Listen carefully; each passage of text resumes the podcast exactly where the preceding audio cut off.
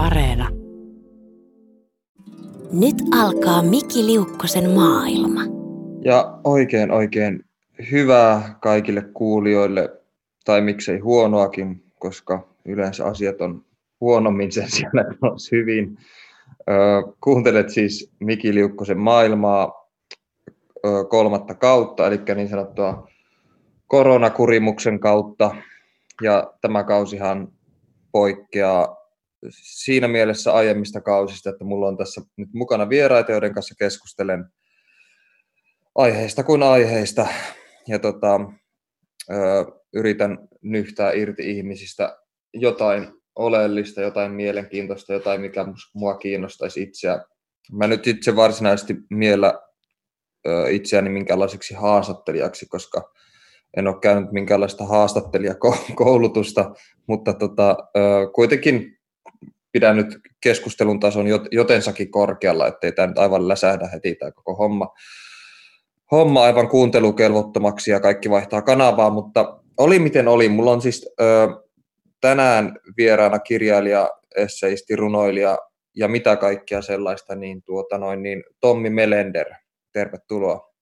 Kiitos, kiitos ihan heti alkuun, mites, mites sulla on tämä korona, korona-aika nyt kulunut viimeiset kuukaudet? No tässä on ollut tämä suvanto nyt, kun tehdään tätä haastattelua elokuun alussa, niin kesä on mennyt ihan normaalisti, mutta se koronakevät oli sille, että mulla sattumoisen kävi niin, että edellisenä syksynä, eli 2019 syksynä jäin pois palkkatöistä ja vapaaksi kirjailijaksi, niin sitten kun se koronakevät tuli, niin mä olisin joka tapauksessa ollut kotona, että – ne. Ei se oikeastaan mun elämään vaikuttanut millään tavalla. Että tota, vähän tämmöisiä ystävyys, ystäväkontakteja tällaisia jäi tämmöiselle online-tasolle, ettei tavannut, mutta se oli ihan hyvä mun mielestä, että mun elämä se ei oikeastaan vaikuttanut millään tavalla. Mä olisin joka tapauksessa ollut kotona ja kirjoitellut omia kaunokirjallisia juttuja ja sitten tehnyt lehtijuttuja, joita mä edelleen teen, vaikka mä en enää olekaan kuukausipalkkainen toimittaja. Niin se oli toimittaja ennen siis? Olin joo, kyllä. Joo. Miltä, miltä se tuntui heittäytyä vapaaksi kirjailijaksi? Oliko se sun mielestä pelottavaa? Oliko se taloudellinen itsemurha? Sen tietää ehkä myöhemmin. Tota, se oli ollut sellainen ajatus, mikä oli pitkään ollut mielessä. Ja sitten mulla on ollut semmoinen, että tota, mulla on yksi semmoinen isompi romaani, ollut Joo. suunnitteilla kauan. Ja sitten aikaisemmat romaanit on ollut semmoisia 250-sivuisia tällaisia, niin kuin Mikael Jungnerin mielestä ihanen mittaisia kirjoja, mutta nyt olisi tarkoitus vähän pitempää muotoa. Ja mä tajusin, että ei siitä tule mitään, jos mä joudun tehdä palkkatöitä. Että, ja muutenkin ajattelin, että, että jos en mä nyt sitä tee, niin sitä ei koskaan tule tehtyä, että mä sitten hamaa eläkeikää asti sinittelen siinä toimittajana ja sitten todennäköisesti kadun ja kiroan elettyä elämää, niin mulla oli mielessä myöskin Primo Levi, tämmöinen italialainen kirjailija, sekin mietti kauan mm. aikaa. Jäädäkö vapaaksi kirjailijaksi, se oli sitten hyvä matka yli 50 ennen kuin se jäi, ja ei se nyt sitten ehtinyt kovin kauan olla ennen kuolemansa vapaana kirjailijana, niin sekin oli mielessä, ettei, ettei kävisi samalla tavalla itselle. Joo.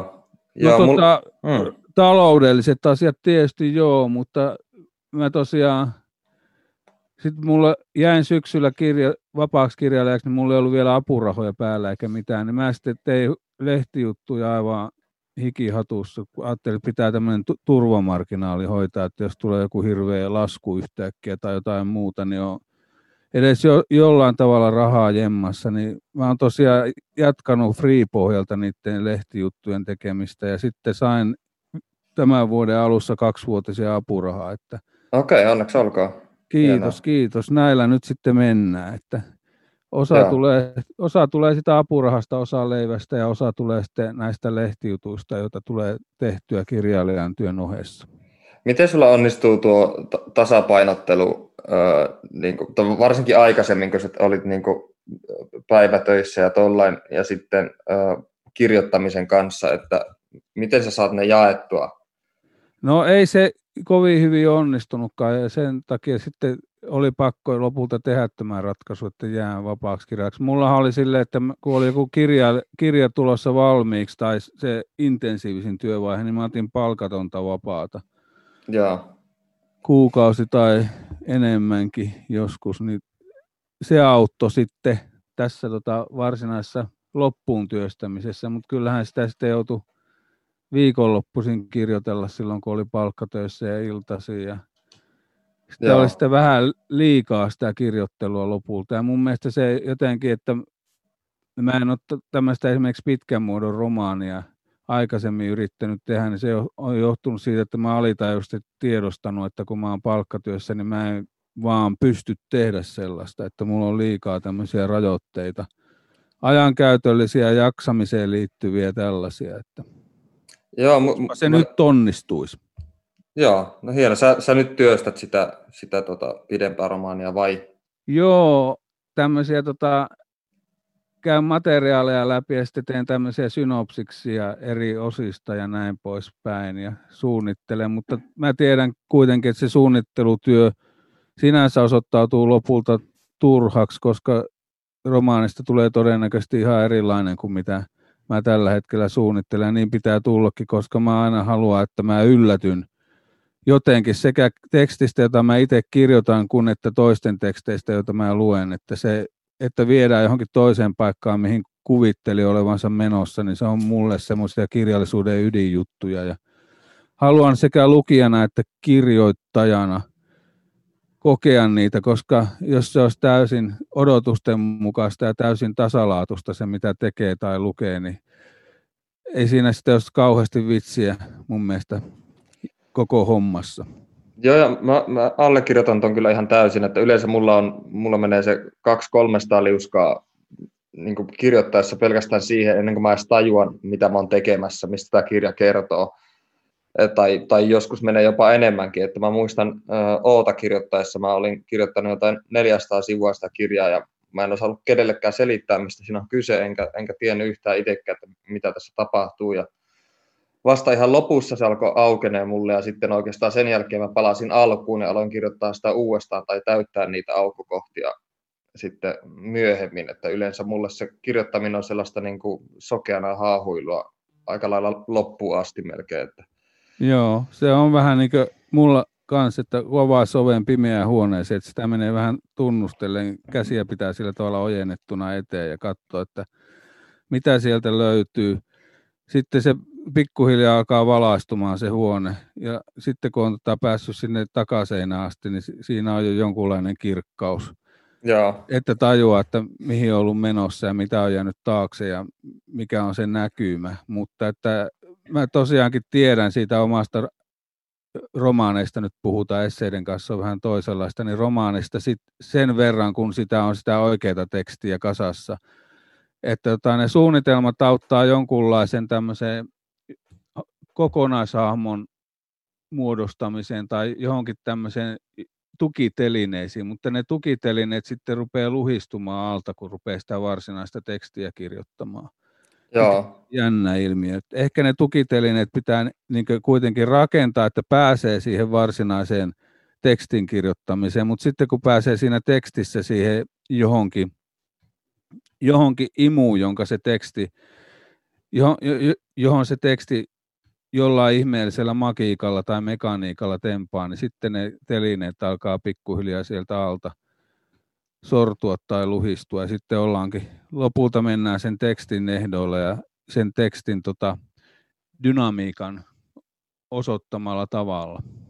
Joo, ja, ja, ja tuo, tuo tota, vapaa kirjailijuus, vapaa taiteilijuus on mulle aina ollut itsellekin aina aika ehdoton juttu, että jos, totta kai mullakin on aika paljon juttuja, mitä mä teen, niin kuin tämä, no nyt tämä radio-ohjelma esimerkiksi, jota jotka nyt ei liity sinänsä kirjoittamisen tai muuten, mutta yleensä niin mä tarvin aina sen niin totaalisen vapauden sille, että jos mä tiedän vaikka, että mulla on viikon päästä joku deadline jollekin, jollekin työjutulle, niin tota, se yleensä suistaa sen koko kirjoittamisviikon multa, sen koko viikon jotenkin pilalle, että mä niin hermoilen sitä viikon päästä odottavaa deadlinea, mikä se sitten ikinä onkaan, ja semmoinen niin totaalinen vapaus on niin ehdoton, ja sitten yleensä niin täys rauha, että jos mä oon kirjoittanut, kirjoitusflowssa niin sanotusti ja mä saan vaikka tekstiviestin tai jotain muuta sellaista, niin, niin mä saan totaalisen raivokohtauksen ja heitän kännykän suurin piirtein seinään, koska se katkeaa se mun flow ja tollain, että mun tyttöystävä esimerkiksi aina säikähtää, kun mulle tulee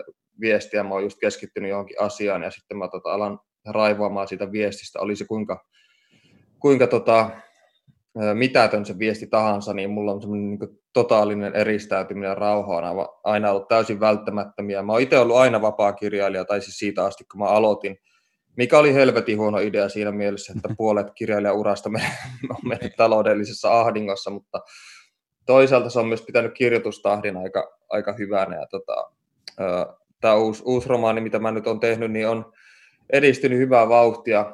Ja tota, nyt on pitänyt siitä vähän vapaata ja, ja tota, se nyt oottelee tuossa kustannustoimittajan palautetta, mutta joo, eipä sitä nyt sen enempää, mutta jos, jos nyt niin. puhutaan sun, sun kirjallista urasta, mä oon aina sut yhdistänyt, mä en tiedä, me ollaan pari kertaa ehkä tavattu jossain tota, mm. VS on pippaloissa tai jotain muuta, mutta, mutta miten mä oon sut aina nähnyt, niin mä oon nähnyt sut aina tosi ihmisen, joka lukee ensinnäkin vaan perkeleesti kirjoja. Sulla on niin kuin, hirveästi. No mä vasta näin esimerkiksi Facebookissa, sulla oli kuva sun David Foster Wallace kirjakokoelmasta, joka oli aika vaikuttava. Juu. Vaikuttava semmoisen vähän niin kuin kuusivuotiaan lapsen korkunen, korkunen pino siinä. Mutta sitten mä myös on aina yhdistänyt sut aika vahvasti esseistiikkaan Joo. myös. Et sulla on tullut esseekokoelmia, myös romaaneja. Mm. Ranskalainen ystävä taisi olla Finlandia ehdokkaanakin aikoinaan. Ja, Joo, kyllä. Ja tota, ö, onko tuo esseistiikka sulle, niin onko se sulle jotenkin tärkeä tai lu- luonteva laji? Tai mik, miksi juuri esse on sua kiinnostanut tai miksi olet päättänyt kirjoittaa esseitä? No tota, äh, mulla on sellainen juttu, että mä oon tämmöinen ihminen, joka tykkää miettimisestä. Mulla on, jos pitäisi jokinlainen henkilökohtainen tunnuslause antaa, niin yksi niistä voisi olla, kun mä jostain Pentti Saarikosken tekstistä luin, taisi olla runo, että miettiminen on minun työni. Niin tota, se on sellainen lause, josta mä tunnistan hyvin paljon itseäni. Ja sitten mulla ei ole semmoista tieteellistä metodia siinä miettimisessä, eikä kauhean systemaattista tai analyyttistakaan, vaan se on sellainen, että mä pyörittelen eri asioita keskenään, jotka ei välttämättä aina kauhean yhteensopivia. Ja sitten, että mua kiinnostaa siinä miettimisessä eniten se vaihe, kun joku asia saa mun huomion, ja sitten mä rupean tutkimaan sitä eri puolilta, ja samalla mä tutkin itseäni sen asian kautta, että mm että se oma ajatteluprosessi tai miettimisprosessi kiinnostaa yhtä paljon tai jopa enemmän kuin mitä on se lopputulos, että päädynkö mä johonkin. Yleensä mä en päädy mihinkään ehdottomaan tai vankkaan mielipiteeseen, koska mä taas vihaan mielipiteitä. Mutta se esse on taas justiin tätä, tämä ajattelu- tai miettimisprosessin näkyväksi tekemistä, että se on mulle ominainen tapa hahmottaa maailmaa, että mä mietin juttuja. Sitten esseitä kirjoittaessa se vaan saa kirjallisen muodon, mitä mä teen joka tapauksessa arkielämässäni kaiken aikaa. Ja tota, niin. esse on niin kirjallisuuden tekstilajina niin vapaa, kun se ei ole se ei ole tämmöistä tieteellistä kirjoittamista, eikä se ole mielipidekirjoittamista, ainakaan se ei saisi olla, eikä se ole täysin, tai ei, ei ole sinänsä fiktiivistä, että esseeseen ei oikeastaan voi laittaa keksittyjä tosiasioita korostamatta sitä, että nämä on tässä sen takia, että ne on keksitty, vaan kaiken, kaikki tämmöinen faktapohjainen, mitä esseessä on, niin lukijan pitäisi voida luottaa siihen, että se on oikeaa faktaa. Joo. Niin tota, ja se on vähän sattumalta oikeastaan löysi, että mä en koskaan halunnut esseistiksi, mutta sitten tota, silloin se oli joskus ranskalaisen ystävä ilmestymisen aikoihin, eli kymmenisen vuotta sitten, niin Suomessa tuli jonkunlainen pienimuotoinen esseepuumi, kun Antti Yleen kirjoitti sen viha- ja katkeruuden esseet, joka sai hirveästi lukijoita ja huomioita. Ja sitten sitä kustansi silloin savukeidassa ja Ville Hytönen oli siinä tämä keulahahmo. Ja Hytönen rupesi kerään sitten tämmöisiä esseen kirjoittajia. Sitten se multakin kysyi, että haluaisitko kirjoittaa esseekokoelmaa. Se oli joku tämmöinen taisi olla kirjamessujen yhteydessä tämmöinen kotipileet Antti Nylenillä ja siinä oli semmoista pientä nousuhumalaa ja sen tuomaa tämmöistä ylisuurta itseluottamusta tai jotain. Mä että no ilman muuta mä voin kirjoittaa. Ja sitten tota, tajusin myöhemmin vasta, että mä olen luvannut kirjoittaa esseekokoelmaa, että en mä nyt... tai se kuvi, kuvittelin sille, että mä en pysty siihen, että ei se ole ollenkaan laji, joka on mua lähellä, mutta kyllä mä sitten nopeasti ihastuin siihen tekstilajiin ja myös sen tekstilajin tekemiseen. Ja sitten vielä oli tämmöisiä ennakkoluuloja, että Suomessahan ennen kuin oli tämä uuden esseen tulo, niin esseistiikka oli semmoista aika kuivaa ja pöhöttynyt, että sitä kirjoitti lähinnä tämmöiset vanhat tai kes, vanka, vankasti keskiässä olevat, olevat sedät, jotka aika kuivasti kirjoitti ja sillä tavalla, että siinä ei ollut mitään sellaista svengiä siinä tekstissä. Ja sitten kun Yleen osoitti, että esseitä voi kirjoittaa raivokkaasti ja kiihkolla ja sillä tavalla koko kieleen ilmaisuvoiman sen esseen taakse valjasta ja että se, se vaan avasi niin kuin muutkin tajuamaan, että tässähän voi olla semmoinen tekstillä, jota oikeasti voi tehdä kiinnostavalla tavalla, että sen ei tarvi olla niin toivottoman tylsää ja puisevaa kuin mitä se suomalainen esseistiikka hyvin pitkälti oli siihen aikaan.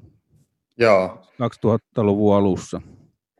Ja, ja tuo, tuo mielenkiintoinen, mitä sä sanoit noista, noista mielipiteistä, sä olit sanonut ymmärtääkseni Hesarin haastattelussa, että sun mielestä mielipiteet on yliarvostettuja ja että sä pyrit mielipiteistä eroon ja mulla just esseistiikka on assosioitunut päässä niin kuin, aika paljon semmoisen niin mielipide Joo. pohjaiseen kirjoittamiseen, mikä varmaan johtuu siitä, että mun ensikosketus esseistiikkaan ylipäänsä on tullut just nimenomaan Antti Nylenin kautta, jossa on aika mm. selkeästi asetellaan mielipiteitä. Se oli myös tavallaan aika virkistävää, Joo. Ö, varsinkin maailmassa, jossa kaikki on vähän niin, mutta se on myös toisaalta näin ja pitää ottaa huomioon tuo ja pitää ottaa huomioon tämä. Ja sitten jos joku sanoo selvästi, että ei kun tämä on oikein ja tämä on väärin ja te olette väärässä ja sikoja, niin se on jotenkin niin kiehtovaa.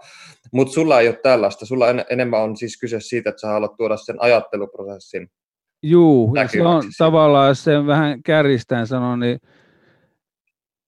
esseet joita mä rupean kirjoittamaan, niin se aiheen pitää olla sellainen, että se jotenkin vetää hirveästi puoleensa, että se niin tekee jopa rauhattomaksi oloa, että tuosta pitää ottaa selvää. Ja sitten Joo. se esse on sen, sen tosiaan se ajatteluprosessin kuvaus, että miten minä tästä ajattelen, eikä niinkään se, että mitä mä tästä ajattelen. Mutta jos tuohon Nyleniin vielä palaa, niin mun mielestä se ilman muuta joo, siinä oli hyvin vahvoja siinä vihan ja katkeruuden tämmöisiä hyvin vahvoja kantoja eläinsuojelusta ja mm. katolisuudesta ja dandiismista ja tällaista, mutta mä en sitä silloin niinkään ajatellut, että se mielipide on siinä se ydinjuttu, vaan se tota, nimenomaan se, se kirjallinen, est, es, kirjallinen estetiikka, esseistiikka ja estetiikka menee sekaisin. Kirjallinen mm. estetiikka, jolla sen yleinen kantansa esitti, että se ne kannat ei tyhjen, tyhjentynyt siihen niiden tämmöiseen ilmiasuun, vaan se tapa, tapa, jolla Nyleen kirjoitti auki, niin se oli siinä kiinnostavampi kuin itse asiassa ne mielipiteet ja ne väittämät ja tällaiset teesit, joita hän esitti. Joo. Ja tota, siinä jotenkin näkyy se, että e-, esseistikin voi toki olla asioista jotain mieltä ja näin, mutta olennaista on se, että esseisti on näissä kannoissaan niin esteettisesti oikeassa, eikä niinkään, että faktuaalisesti oikeassa. Tai se, että pikemminkin ehkä niin, että se ei riitä, että on niin asiatasolla oikeassa, vaan pitää olla myöskin sen tota, proosa-muodon ja sen proosa-estetiikan tasolla oikeassa. Eli sen pitää tota, tuntua vatsan pohjassa se, mitä siinä esseessä sanotaan, eikä pelkästään päässä tai aivoissa. Eli siis ö, esteettinen totuudenmukaisuus tarkoittaa sitä, että se tuntuu jossain, että se on tavallaan... Joo, että se on kirjallisesti vaikuttavaa, että se on vaikuttava lukukokemus, koska muutenhan se voisi puristaa sen tota, päälauseeksen oman kantansa ja lähettää sen kirjoituksen Hesarin mielipidepalstalle tai mihin vaan. Niin. Siinä pitää olla se kaunokirjallinen juju ja kaunokirjallinen svengi, että sillä mielipiteellä on jotain kiinnostavuutta, jos siinä tekstissä on mielipide, mitä Joo. ei läheskään aina tarvitsisi olla. Ja tuossa kun Hesarin haastattelussa puhuin niistä mielipiteistä, niin mä lähinnä, mulla oli ajatuksissa so, tämmöinen somekeskustelu, kun ihmiset tykittää siellä mm. hirveästi sillä tavalla syvällä rinta-aineella asioista, joista ne ei välttämättä tiedä kauheasti. Te, tuossa puhuttiin aikaisemmin koronakeväästä, niin se just toi tämän mielipiteiden rasittavuuden ilmi, että kun se korona alkoi tulla tällaiseksi uutisaiheeksi ja hallitsemaan meidän ajattelua ja meidän tota, uutisotsikoita ja kaikkea, niin sitten yhtäkkiä täällä oli hirveästi amatööriepidemiologeja, jotka hyvin, hyvin vakuuttavasti koki tietävänsä, mistä tässä on kyse ja sanoo sen ääneen ja sanoo mahdollisimman lujalla äänellä, että tota, tämmöisessä ympäristössä niin se mielipiteen painoarvo ei olekaan enää sitä, että se on esteettisesti kiinnostavalla tavalla esitetty, vaan se on sitä, että mikä sanotaan monta kertaa ja mahdollisimman lujaa. Eli se on tämmöinen volyymikysymys sitten, kun mennään tämmöiseen someen ja somen mielipide ilmastoon tai mielipideterroriin, vai miksi sitä haluakaan sanoa. Että se on hyvin erilaista se mielipiteen esittäminen sosiaalisessa mediassa, kun se on kaunokirjallisessa esseessä. Mutta se, se on myös totta, totta, että kun sosiaalisessa mediassa ö, tulee noita, noita kotivirusasiantuntijoita, keittiölääkäreitä ja muita, niin sitten kun ne esittää omia vankkoja näkemyksiä asioista, niin sitten siinä tulee myös tietenkin aina vastauksena sitten vastaväitteitä ja sitten on ihmisiä, jotka on vähän siinä harmaalla alueella ja on niin puolesta ja vastaan ja keskivaiheella ja muuta, niin se tuo myös toisaalta sitten myös ilmi sen, kuinka vaikea on muodostaa selkeitä mielipiteitä lopulta mistään, että kun, kun ne, nämä kaikki kommentit asettaa yhteen yhdelle samalle alustalle, niin siinä on niin paljon diversiteettiä, että lopulta se koko ydin, mm. ydin vähän katoaa siitä, ja sitten kun sä sanoit, että sä mielät itse ennen kaikkea ajattelijaksi, tai että aj- ajatteleminen on sun työ, niin mä oon ainakin itse huomannut sen, että tosi harva oikeastaan ihmistä ajattelee juuri mm. mitään mm. koskaan. Esimerkiksi mä itse, niin mä tajuan, että mä monesti, mun päässä ei liiku oikein yhtään mitään, ja mä monesti ajattelen, että mä tajan olla ihan täysin niin kuin idiootti. Et ei, mulla, ei mulla ole mielessä niin yhtään mitään. Jos, jos tosi usein esimerkiksi mun tyttöystävä kysyy multa, jos mä oon istunut pitkään hiljaa, että mitä sä ajattelet, ja sitten mä niin havahdun, ja sitten mä tajun, että en mä oikeastaan ajatellut mitään, että mä oon saattanut tuijottaa jotain maton kuviota 20 minuuttia tai jotain muuta sellaista. Mutta sitten kun mä alan kirjoittaa, niin mä tavallaan tajuan, että mitä Joo. kaikkia mun mielessä on, että niin kuin Don DeLillo sanoi jotain sen suuntaista, että kirjoittaminen on keskitettyä ajattelua tai jotain sellaista, mm. ja, ja, se, ja, ja se sitten näkyy siinä, ja sitten sitä itsekin kirjoittaessa tavallaan tajuaa siinä samalla, että okei, että mä oon siis tätä mieltä, tai näin mä näen näköjään asiat, että kun mä laitan ne paperille. Joo. Ja, ja kirjoittaminen on mulle sen takia tapaa todistaa myös itselle, että mä en ole ihan täysin, täysin tota idiootti siinä mielessä. Tämä on Miki Liukkosen maailma. Ja tässä vaiheessa muistutettakoon, että kuuntelet siis Miki Liukkosen maailmaa ja tällä erää keskustelen kirjailija, esseisti, runoilija Tommi Melenderin kanssa. Tuosta esseistiikasta, kun esseistiikka ja esseet on mulle itselle vähän vieras. Mä kyllä niin pidän esseiden lukemista ja noin, mutta en ole lukenut kyllä tarpeeksi esseitä. Sulta tuli ainakin Sinikka Vuolan kanssa tämä maailmojen loput. Joo. Esseekokoelma, joka mulla on tuossa itsellä, mutta se on vielä lukematta toisaalta.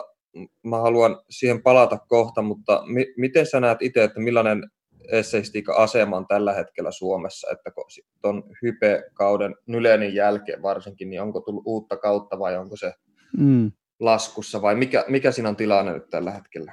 Joo, No tilannehan oli siis silloin, kun tämä uusi se tuli pinnalle justiin Yleen ja muutaman muun kautta, että se oli vähän tämmöinen autiomaa koko esseistiikka Suomessa, että mm. Matti Mäkelä taisi olla ainut varteutettava kirjailija, jolle se esse oli tämmöinen päälaji kirjoittamisessa. Kustantamot julkaisi hyvin vähän esseistiikkaa, ja ne esseeteokset, joita julkaistiin, ne ei saanut juuri minkäänlaista huomiota. Ehkä jonkun yhden palstan kritiikkiä Hesarissa, jos hyvin kävi ja näin poispäin. Ja juuri missään, missä tapaisi lukevia ihmisiä, niin kukaan ei ilmassut kiinnostusta esseisiin. Ja mullakin ne oli hyvin pitkälle tutkaa alapuolella, kunnes tota, tuli tämä, että Hytönen lähestyi ja pyysi kirjoittaa esseitä ja oli lukenut tosi Nylenin kirjan siinä samoihin aikoihin, niin No, siinä tuli tämmöinen pienimuotoinen buumi ja Savukeidassan toimijana julkaisi silloin useampia esseekokoelmia. Mm. Ja sitten ne jollain tavalla kiinnostu suuret kustantamotkin, että mähän on esimerkiksi kaikki omat esseekokoelmani tämä ensikoisen jälkeen julkaissut VSOYllä enkä savukeitaalla. Ja mun Joo. mielestä ne on jotenkin vakiinnuttanut asemansa, että ne on saavuttanut jonkunlaisen semmoisen lentokorkeuden, ehkä semmoinen hype, mikä silloin 2000-luvun ensimmäisen vuosikymmenen lopussa oli vähän aikaa päällä, niin se on kadonnut. Toisaalta se on vähän näköharhaa, kun kirjallisuusihmiset keskenään sitä hypeä piti yllä, että mä en tiedä kuinka paljon se tämmöiseen syvään lukijakuntaan sitten tarttuu, mutta tosiaan ne on nyt saavuttanut jonkunlaisen tämmöisen lentokorkeuden, että niitä julkaistaan tasaisesti, niillä on oma aika uskollinen lukijakunta, ne saa lehdissä ihan mukavasti huomiota, ei tosin mitään tämmöistä Finlandia-palkinnon voittajan kaltaista huomiota, mutta tämmöistä, tämmöistä että ne noteerataan, uudet mm. ainakin ainakin se tota, kärkiosa niistä.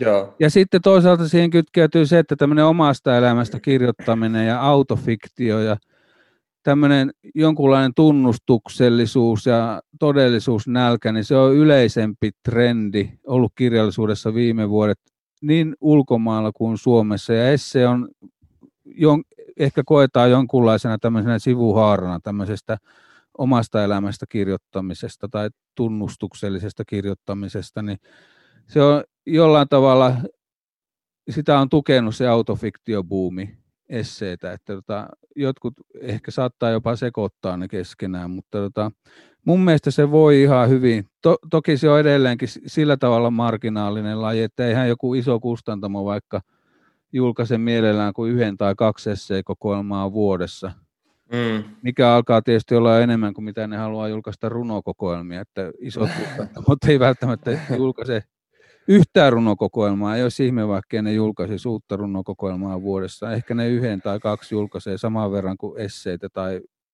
vähemmän. Mutta joka tapauksessa niin tämä on huomattavasti parempi tilanne kuin se, mikä oli silloin, kun mä aloitin. Ja Joo. Tuo autofiktio se on tietysti sille, että siinä alkaa näkyä jo vähän tämmöisiä hiipumisen merkkejä, että tavallaan kun laiskimmatkin kirjoittajat jo rupeaa kirjoittaa autofiktiota, niin se on semmoinen merkki, että se on jotenkin saturoitunut se tekstilaji, että kustantajat jo vähän väkisinkin haalii autofiktion kirjoittajia julkaisulistoilleen, koska sellaista nyt pitää olla. Ja jotkut autofiktiiviset romaanit, mitä Suomessakin on julkaistu viime aikoina, niin ne on mun mielestä aika vesitettynä se tämmöinen autofiktioidea, että siinä ajatellaan, että kun kirjoitetaan jännittävistä asioista, niin kuin vaikka omista sukupuolikokemuksista tai tällaisista seksuaaliseen mm. elämään rietastelusta tai muusta, niin se on jotenkin yleisesti kiinnostavaa, kun eihän semmoinen ole, kaikillahan on sellaista tullut tehtyä, ellei muuta niin nuoruudessa, mutta tota, että se jotenkin musta tuntuu, että se kello on jo lyönyt autofiktiolle, että se ei enää pysty mitään kauhean innostavaa enää tuottamaan. Että ne innostavimmat jutut tehtiin jo jokin aika sitten, jos ajattelee ihan tästä nykykirjallisuudesta, eikä puhuta enää klassikoista tai moderneista klassikoista. Niin toivottavasti esse ei tavallaan tahrinnut tämä autofiktio romahduksen mukana, koska mä tosiaan odotan, että siihen autofiktio ihan lähiaikoina ruvetaan jo kyllästymään. Joo, mitä mieltä sä oot ylipäänsä ollut tuosta autofiktion bu- buumista, tämän kirjallisuuden lajina nyt ylipäänsä? No tota, hyvin ristiriitaisesti, että mun mielestä se ensinnäkin mua on ärsyttänyt hirveästi, että sitä pidetään jotenkin uutena juttuna. Mm. Mun mielestä autofiktio erä, eräänlaisena kirjallisena lajina on yhtä vanhaa kuin kaunokirjallisuus ylipäätään, että on jo antiikin Kreikasta voi löytää tekstiä, jossa on autofiktion piirteitä, tai sitten ei tarvitse mennä niinkään kauas, ajatellaan vaikka tota 70-luvun Suom- Su- Suomessa julkaistua kirjallisuutta. Oli Krister Chilmanit ja Henrik Tikkaset ja tällaiset, jotka teki oikeastaan paljon kiinnostavammin sen kuin mitä nämä nuoremmat tekijät on tehnyt. No sitten se Knauskort tietysti jollain tavalla kolahti muhunkin siinä viime vuosikymmenellä, kun se oli 2010-luvun alussa tai jotain sellaista. Joo. Ja se oli ehkä se askarrutti yhtä paljon kuin koukutti. Että mä ihmettelin, että miten semmoista aika latteita, tämmöistä proosamättöä, jossa samoista asioista kirjoitetaan sivukaupalla ilman, että se tekstissä olisi mitään tämmöistä timanttista hohdetta, niin miten se oli niin addiktoivaa, että sitä luki, se oli tavallaan kun olisi lukenut jotain blogia, jossa joku vähän hölmötyyppi tunnustaa elämästään sellaista, että herää vähän itsesuojeluvaisto, että ei sun hei kannata noita kaikkia kertoa, mutta seurasi tällaisena vähän niin kuin, vähän niin kuin jollain tavalla lievästi päästään vammautuneen ihmisen tekemisiä seuraa. Jaksoin sinnitellä sen taistelun sarjan läpi. No sitten Suomessakin alkoi tulla niitä. Ja tota, mun mielestä se on, se on koko ajan vaan latistunut. Että mä en enää viime aikoina nähnyt mitään kauhean kiinnostavaa autofiktiossa. Että tota, mähän tein sen rautakausiromaani, joka autofiktion jonkunlaista parodia, että se on, siinä on toisen tarinalinian päähenkilö on kirjailija Melender, mutta se kirjoitetaan hän, hän muodossa ja niin kuin siinä esitetään sellaisia asioita siitä Melender-hahmosta, jotka ei mitenkään liity minuun, jotka on täysin keksittyjä. Joo. Mutta kuitenkin se tehdään sillä autofiktion tavalla vedota lukijoihin, että olettehan te kiinnostuneita minusta, merkitseehän minun elämäni te, teille jotain, jaksattehan te kuunnella, kun minä tässä tunnustan itsestäni. Siinä autofiktiossa on joku semmoinen hirveän rasittava piirre, että kun tota, ajatellaan, että se on automaattisesti kiinnostavaa, kun paljastaa itsestään joitakin yksityisiä asioita. Joo, joka, siis... joka ei sitten enää totta kai se on kiinnostavaa, se teksti on kiinnostava, mutta kun se teksti ei ole kiinnostava, se lause ja ajatus on kaikessa kirjallisuudessa ydin. Mutta monissa autofiktioromaaneissa, joita mä oon viime aikoina lukenut, niin niissä se lause ja ajatus ei vaan jaksa kantaa, se ei vaan jaksa kiinnostaa, niin silloin se koko, koko kirja tuntuu aika luotaan työntävältä, vaikka se olisi miten, miten tämmöisenä rakastakaa minua vetomuksena heitetty lukijoille. Joo, siis tämä autofiktio-buumi on mun mielestä ollut niin kuin alusta asti aivan niin kuin kamalaa, ja mun mielestä autofiktio noin muotona, varsinkin tämä uusi autofiktio, niin on aivan, aivan niin kuin täyttä paskaa. Et se on yleensä aina sitä, että, että se on jotain seksirietastelua tai jotakin, tämä on niin rankkaa ja jotain muuta, ja sitten aina arvosteluissa on, että tämä on niin virkistävää ja rohkeaa ja uusi avaus ja muuta. Mä aina mietin, että ei tässä ole mitään rohkeita, tämä on tehty jo sata mm. kertaa. Tämä on, tämä on aivan tavallista. Sitten kun niitä selailee niitä kirjoja, niin ne on aina sitä, että, että poikaystäväni tai tyttöystäväni ei ottanut minua huomioina. Sitten naimme illalla raivokkaasti. Ja, ja, siis se on niin tylsää ja turhaa ja avutonta. Ja mä en niin tajua, mikä siinä on niin kiinnostavaa. Ja varsinkin, miksi siinä pitää aina olla, miksi siinä aina liittyy jotenkin 80 prosenttia siitä sisällöstä on nimenomaan semmoista niin kuin avoita tai lainausmerkeissä rohkeaa seksi kuvailua, että miksi ei voi olla autofiktiivista kirjaa, jossa ei olisi yhtään seksiä, joka olisi täysin androkyyni tai aseksuaalinen ja helvetin tylsä ja puiseva. Se olisikin paljon kiinnostavampi. Tuo, se, tuo rankka seksi, seksi on niin reitetty maalikirjallisuudessa, että se on ammuttu niin seulaksi, että ää, jos ajattelee vaikka suomalaisia naiskirjailijoita vanhempia, niin joku Tytti Parrassa kirjoitti ihan tavallaan samanlaista, mikä olisi tällä, tänä päivänä kuranttia autofiktiota, mutta mun mielestä siinä oli kuitenkin se tota, klangi siinä tekstissä vielä. Mm. Et se ei ollut tämmöistä nollakuituproosaa, niin tahtoo olla sitten, sitten tämä, mitä mä oon lukenut autofiktiota. En mä nyt tässä nimiä viitti ruveta heittelemään, kun se ei ole mukavaa, mutta tota, ei ole millään tasolla vaan se teksti koskettanut. Ja sitten tosiaan se historialle sen muisti olemattomuus, että kuvitellaan että tehdään jotain rohkeaa, jotain uutta avaavaa, kun toistetaan niitä temppuja, joita kirjallisuus ja kirjailijat on tehnyt joko tosissaan tai kieliposkessa niin kauan kuin oikeastaan tunnettua kirjallisuutta on olemassa. Niinpä. Että ne ehkä jokainen autofiktion kirjoittaja niin pitäisi kustantaja edellyttää, että se lukee kirjallisuushistoriaa alke, ennen kuin tota rupeaa asettaa itselleen sellaisia harhaluuloja, että mä tässä teen jonkun avauksen, jota kukaan muu ei ole aikaisemmin tehnyt. Ja sitten se on, to, toki se on hirveän surullista, että kun ihminen saa tilaisuuden paljastaa itsestään jotain tekstin kautta ja että sillä tekstillä on lukijoita, niin että se haluaa paljastaa nimenomaan tämmöisiä seksiä mm. seksuaalisuuteen liittyviä asioita, että joiden nyt ei pitäisi olla enää niin kauhean tabuasioitakaan, mutta että kaiketi ne on ja mun mielestä se tuntuu hirveän surulliselta ja masentavalta, mutta väärällä tavalla surulliselta ja masentavalta. Joo, Joo ja mä, mä itse toivon kovasti, että autofiktio, autofiktion kustantaminen ja lukeminen lopetettaisiin nyt saman tien ja ihmiset lopettaisiin samalla myös seksiharrastamisen, koska se no on no, sekin voisi olla hyvä. Ma- maailman iso, isoin plaahko maailmassa. Tämä on Miki Liukkosen maailma.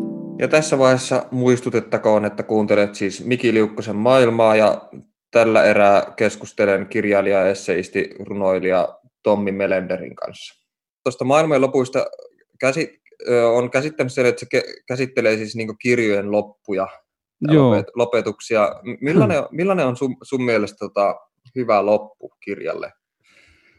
Yleensä, yleensä puhutaan aina klassisista kirjojen aluista, mutta tosi harvoin mm. puhutaan niin klassisista kirjojen lopetuksista. Joo, aika moni varmaan osaa, joka on pal- tai siis kohtuullisesti edes lukenut, niin ulkomuistista muutamia mieleen jääneitä kirjoja ja aloitusvirkkeitä heittää, mutta aika harva sitten, jopa minäkään en ulkomuistista kauhean montaa lopetusta.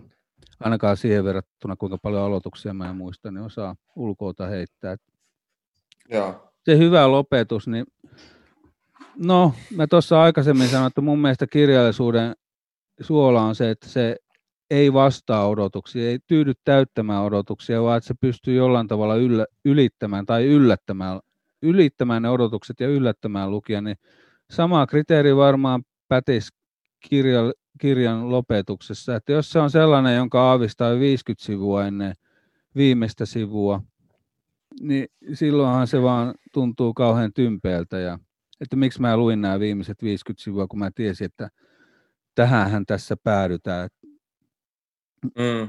Niin se tietysti riippuu sitä kirjasta itsestään, millainen se on, että mikä on sen, sen oman tai sen tietyn kirjan ideaali loppu tai hyvä loppu. Että ei, ei ole varmaan semmoista lopun kaavaa, vaikka tämmöisiä lopetusten ja arkkityyppejä on tietysti aika paljonkin olemassa, mitä me tuossa esseekirjassa Sinikan kanssa käsitellään ja nostetaan esiin.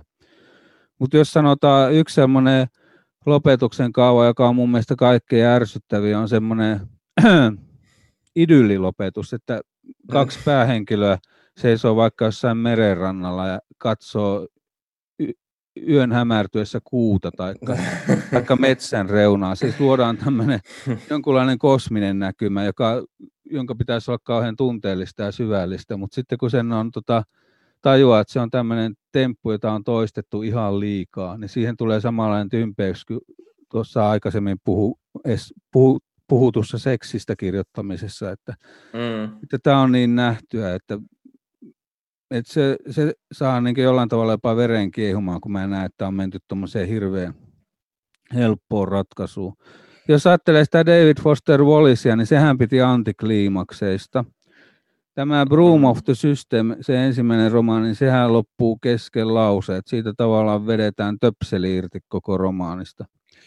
No, mm. se nyt tietysti on tämmöinen postmoderni tyylikeino, mitä on käytetty, ja se koko olisi eka romaanikin oli vähän tämmöistä ei niin kauhean autenttista postmodernismia, että siinä Pinsonia ja muita avoimesti peesaili, mutta sitten tämä äh, Infinite Chest, joka ilmestyy suomeksi lokakuussa päättymätön riemu nimellä, niin siinähän se antikliimaksi on niin, että se kirja oikeastaan tai romaani pikemminkin feidaantuu lukijan edestä pois, että ne, siinä ei tehdä tämmöistä palkitsevaa lopetusta, että kaikki tarinanlangat kierrottaisi siististi yhteen ja annettaisiin lukijalle nätti paketti kiitoksena siitä, että se on jaksanut sen tuhatsivuisen romaanin kahlata läpi, vaan että se on, itse kun mä luin sitä päättymätöntä riemua ensimmäistä kertaa, niin se tuntui jonkunlaiselta tämmöiseltä saattohoitojutulta, että kun mä olin viihtynyt niin hyvin siinä kirjan maailmassa, niin mm. niin sitten kun se hiljalle menee kohti sitä viimeistä sivua,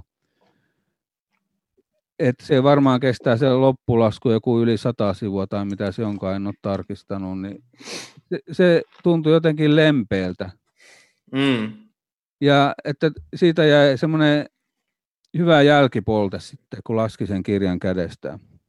Joo. Siinä on yksi että tuommoiseen romaanin kuin päättymätön riemu, niin tollainen lopetus sopii erittäin hyvin. Se ilmeisesti kustannustoimittaja oli alun perin tyytymätön siihen, että se olisi halunnut, että Wallis olisi selvästi tämmöisen tarinallisemman tai tämmöisen sulke, sul, tarinan, tarinallinen paremmin sulkevan lopun kirjoittanut. Mutta kun se romaani ideahan oli, että se ei, se ei noudata viihteen kaavoja, vaan rikkoo niitä. Kun se mm. alaotsikkokin oli alun perin, että epäonnistunutta viihdettä.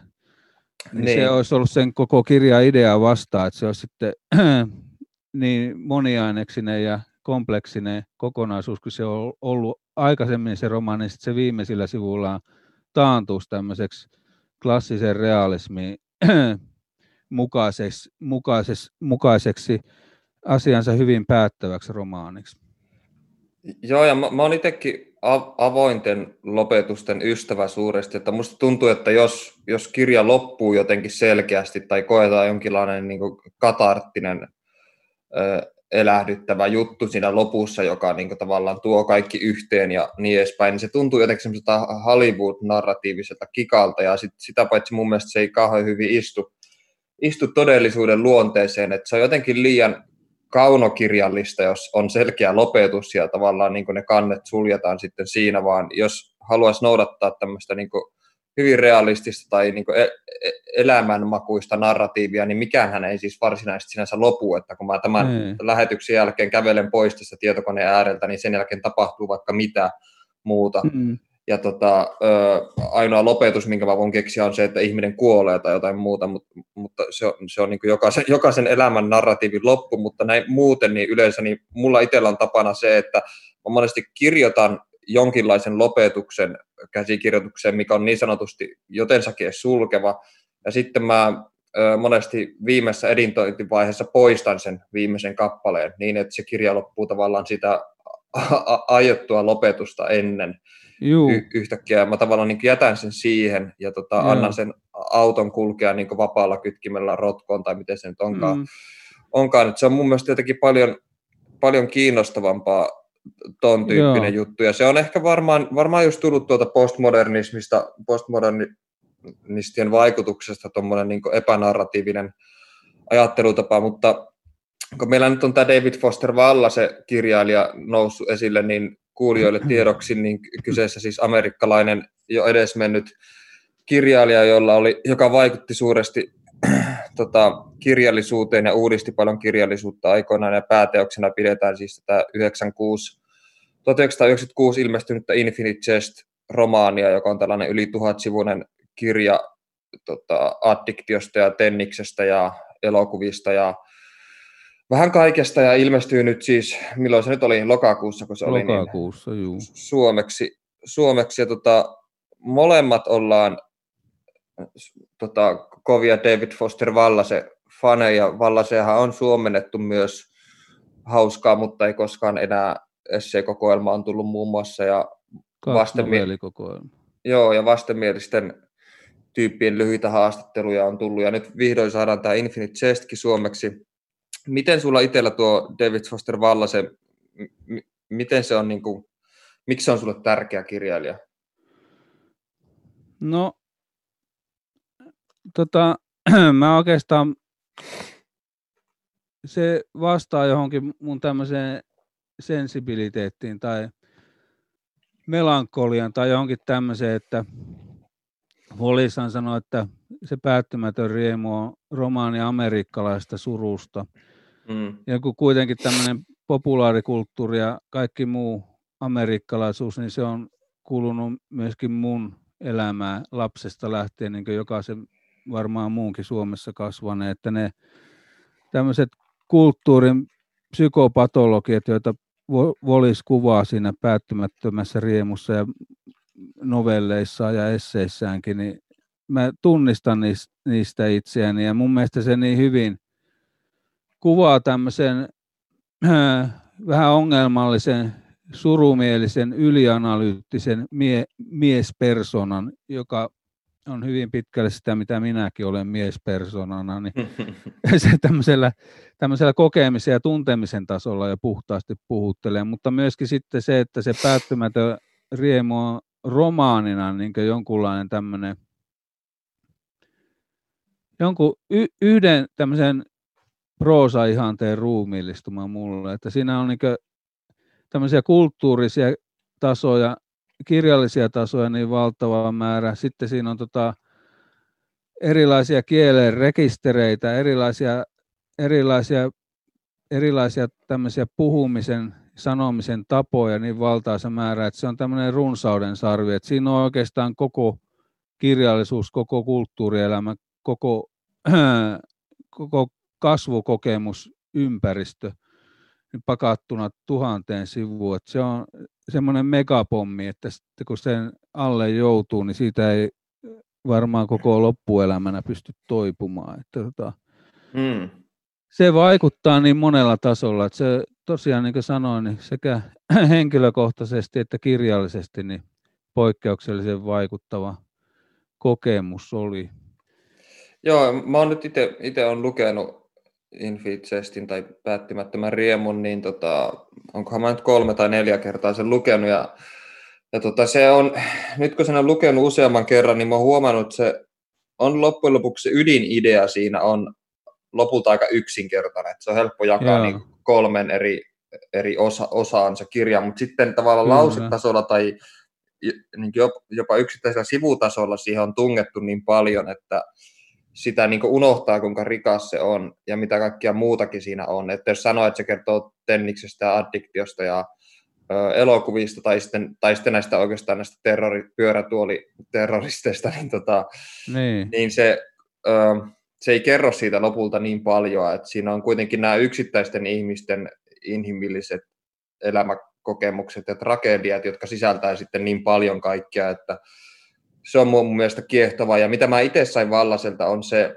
tai Vallaselta ja Don DeLillolta oikeastaan James Joycelta, jos nämä kaikki voisi jotenkin nivuttaa yhteen, niin on se, että tällaiset tavalliset ja sinänsä aika niin triviaalit arkipäiväiset kokemukset on itse asiassa tosi rikkaita, kun niitä alkaa puimaan tai kun niitä alkaa mm. pil- pilkkomaan jotenkin, että ei kaiken tarvi olla aina niin juonellistettua tai, tai draamallistettua tai jännää, että mulla esimerkiksi uudessa kirjassa on paljon ö, niin monikymmensivuisia kohtauksia, joissa ei sinänsä tapahdu mitään, että niissä ei liikuta paljon tai ei tehdä juuri mitään, tai että se ei sille fyysisesti ole kauhean niin kuin, jännää, mutta sitten siihen on kuitenkin ahdettu niin paljon kaikkia muuta, ihan korosta, korostaakseen tämmöistä niin arkisuuden tai monotonisuuden runollisuutta, koska se on mun mielestä paljon todellisempaa kuin semmoinen perus kaunokirjallisuus tai genrekirjallisuudesta puhumattakaan, jossa on tavallaan mennään paikasta toiseen, asioita tapahtuu ja ihmisiä tavataan ja tapahtuu jotakin yllättävää ja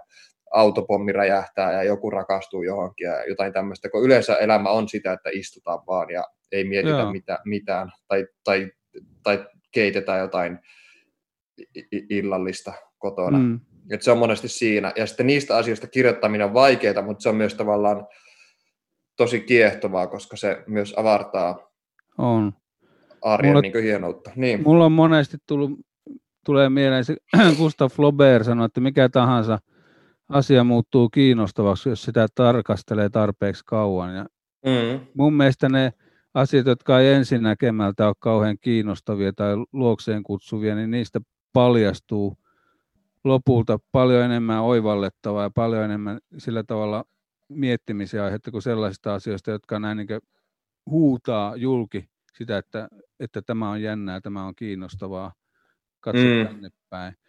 Ja vielä se Wallisin tuotanto ja myöskin ja ennen kaikkea tämä päättymätön riemu, niin mun mielestä sen yksi tällaista hienoista puolista on se, että se ei ole kirjallisuuden näköistä kirjallisuutta, niin kuin suurin osa romaaneista. Mm. Se on, siinä on jonkunlainen tämmöinen, että se jonkunlaisen kirjallisuuden ylittävä juttu, joka on sit, sitten jo sitä meidän elämää, varsinaista elämää. Että kun sitä lukee, niin ei tunne lukevansa kirjallisuutta sinänsä, vaan tuntee elävänsä.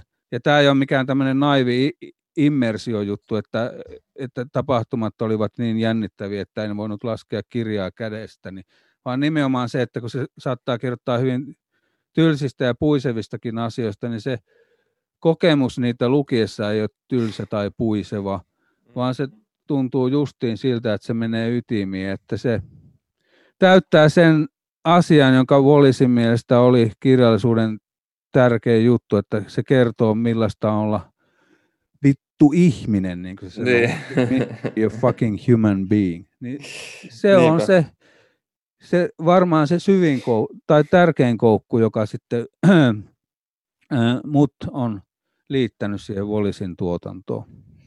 Joo, mulla on varmaan aika lailla tuo sama, mutta ainoa mikä mulla on sellainen äh, ehkä vähän negatiivinen juttu Vallasen suhteen on se, että Vallasen kaikkia äh, hahmoja kirjoissa yhdistää se, että ne on jollakin tavalla tosi onnettomia tai jotenkin sekaisin tai outoja. Että sieltä semmoisia niin tavallaan lainausmerkissä normaaleja ihmisiä ei juurikaan löydy, vaan kaikki ei. jotenkin vähän sairaaloisia.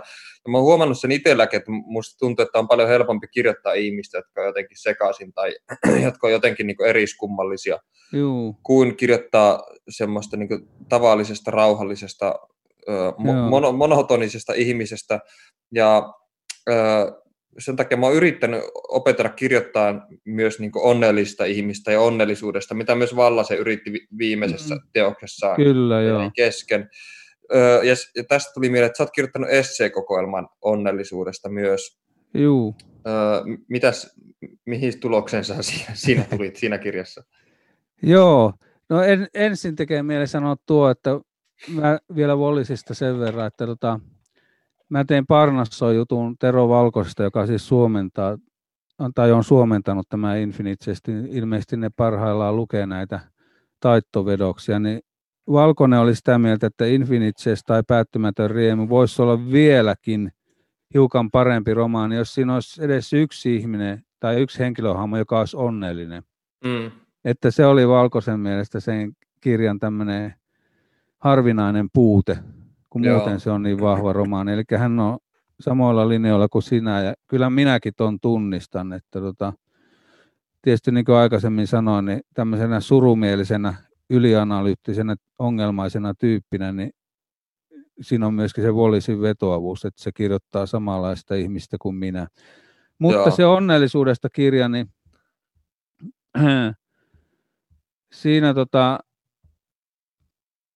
ei varsinaisesti, ei, sitä ei oikeastaan voi tiivistää mihin. Se on niin se esse, esseistiikan tai mun esseidea idea toteuttaa siinä mielessä, että me pikemminkin mietin siinä onnellisuutta eri puoli, puolilta ja sekä tämmöisenä, tämmöisenä jonkinlaisena velvoitteena nykyihmiselle, että sun on oltava onnellinen ollaksesi hyvä ja menestynyt, että tunnistettaisiin, että sä oot pärjännyt elämässä, niin ihmisten pitää ajatella, että toi on onnellinen tyyppi. Mm. Koska se on se viimeinen ruksi, joka tulee sitten se rivi täyteen, kun on hyvä, hyvä työ, paljon ystäviä, hyvä parisuhde – jännittävä vapaa-aika, mukavia ulkomaanmatkoja, niin ne kaikki on sitten tämmöiseen onnelliseen ihmiseen ää, määritelmää tämmöisen valtavirta-ajattelun mukaan. Tai ainakin jos katsoo tämmöisiä elämäntaito-oppaita ja muita, että ne on kaikki kirjoitettu tämmöiselle hyvin toimeen tulevalle ihmiselle,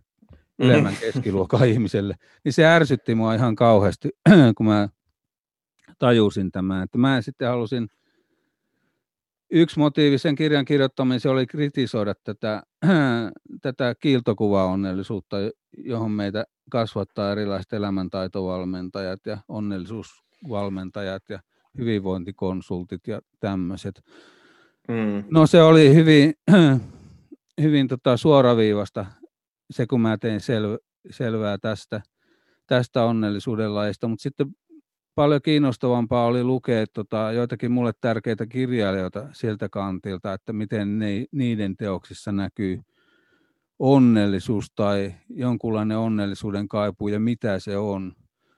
Että tota, antiikissahan se oli jonkunlaista, että ihminen on, on se kokonaisuus, joka kuuluu olla, että se on tavallaan oman eetoksensa, oman, oman sisäisen minuutensa mukainen ihminen.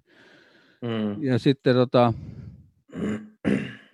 aika paljon näkyy, näkyy, jos katsoo mitä esimerkiksi filosofit on kirjoittanut onnellisuudesta, niin aika paljon on sellaistakin, että ne on sitä mieltä, että onnellisuus on ihan turha käsite. Että se mm. vaan sekoittaa ihmisten pään. Että jos yrittää olla onnellinen, niin se on varmin taas siitä, että sitä onnellisuutta ei tule. Mm. Et tavallaan niin taisi olla John Lennon, joka sanoi, että onnellisuus on sitä, mitä tapahtuu vahingossa, kun tekee, tekee tota hirveällä tohinalla kaikkia muita juttuja elämässä. Se on ehkä, jos mun pitäisi jonkunlainen tapa olla onnellinen, kokea omaksi, niin se olisi just tuommoinen, että kun tekee niitä itselle tärkeitä juttuja, eikä uhraa ajatustakaan sille, että onko mä nyt kauhean onnellinen ja tyytyväinen elämään, niin se olisi se, että se tulee kaiken sivutuotteena, jos se on tullakseen. Mutta se tämmöinen onnellisuusjahti, niin se on vaan sellaista, että siinä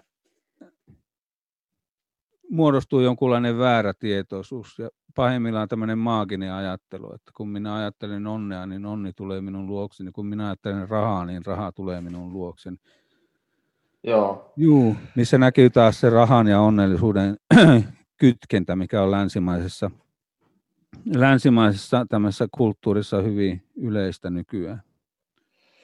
Joo, hienoa. Tuo oli oikeastaan hyvä loppukaneetti tälle, tälle jaksolle. Tota, kiitos paljon haastattelusta Tommi Melender tai keskustelusta. Kiitos, Oikeastaan kiitos. Pi, pi, pikemminkin oli mukava, kun olit vieraana ja tota, kaikkea hyvää jatkoon ja onnea kirjan kirjoittamiselle. Siitä sama.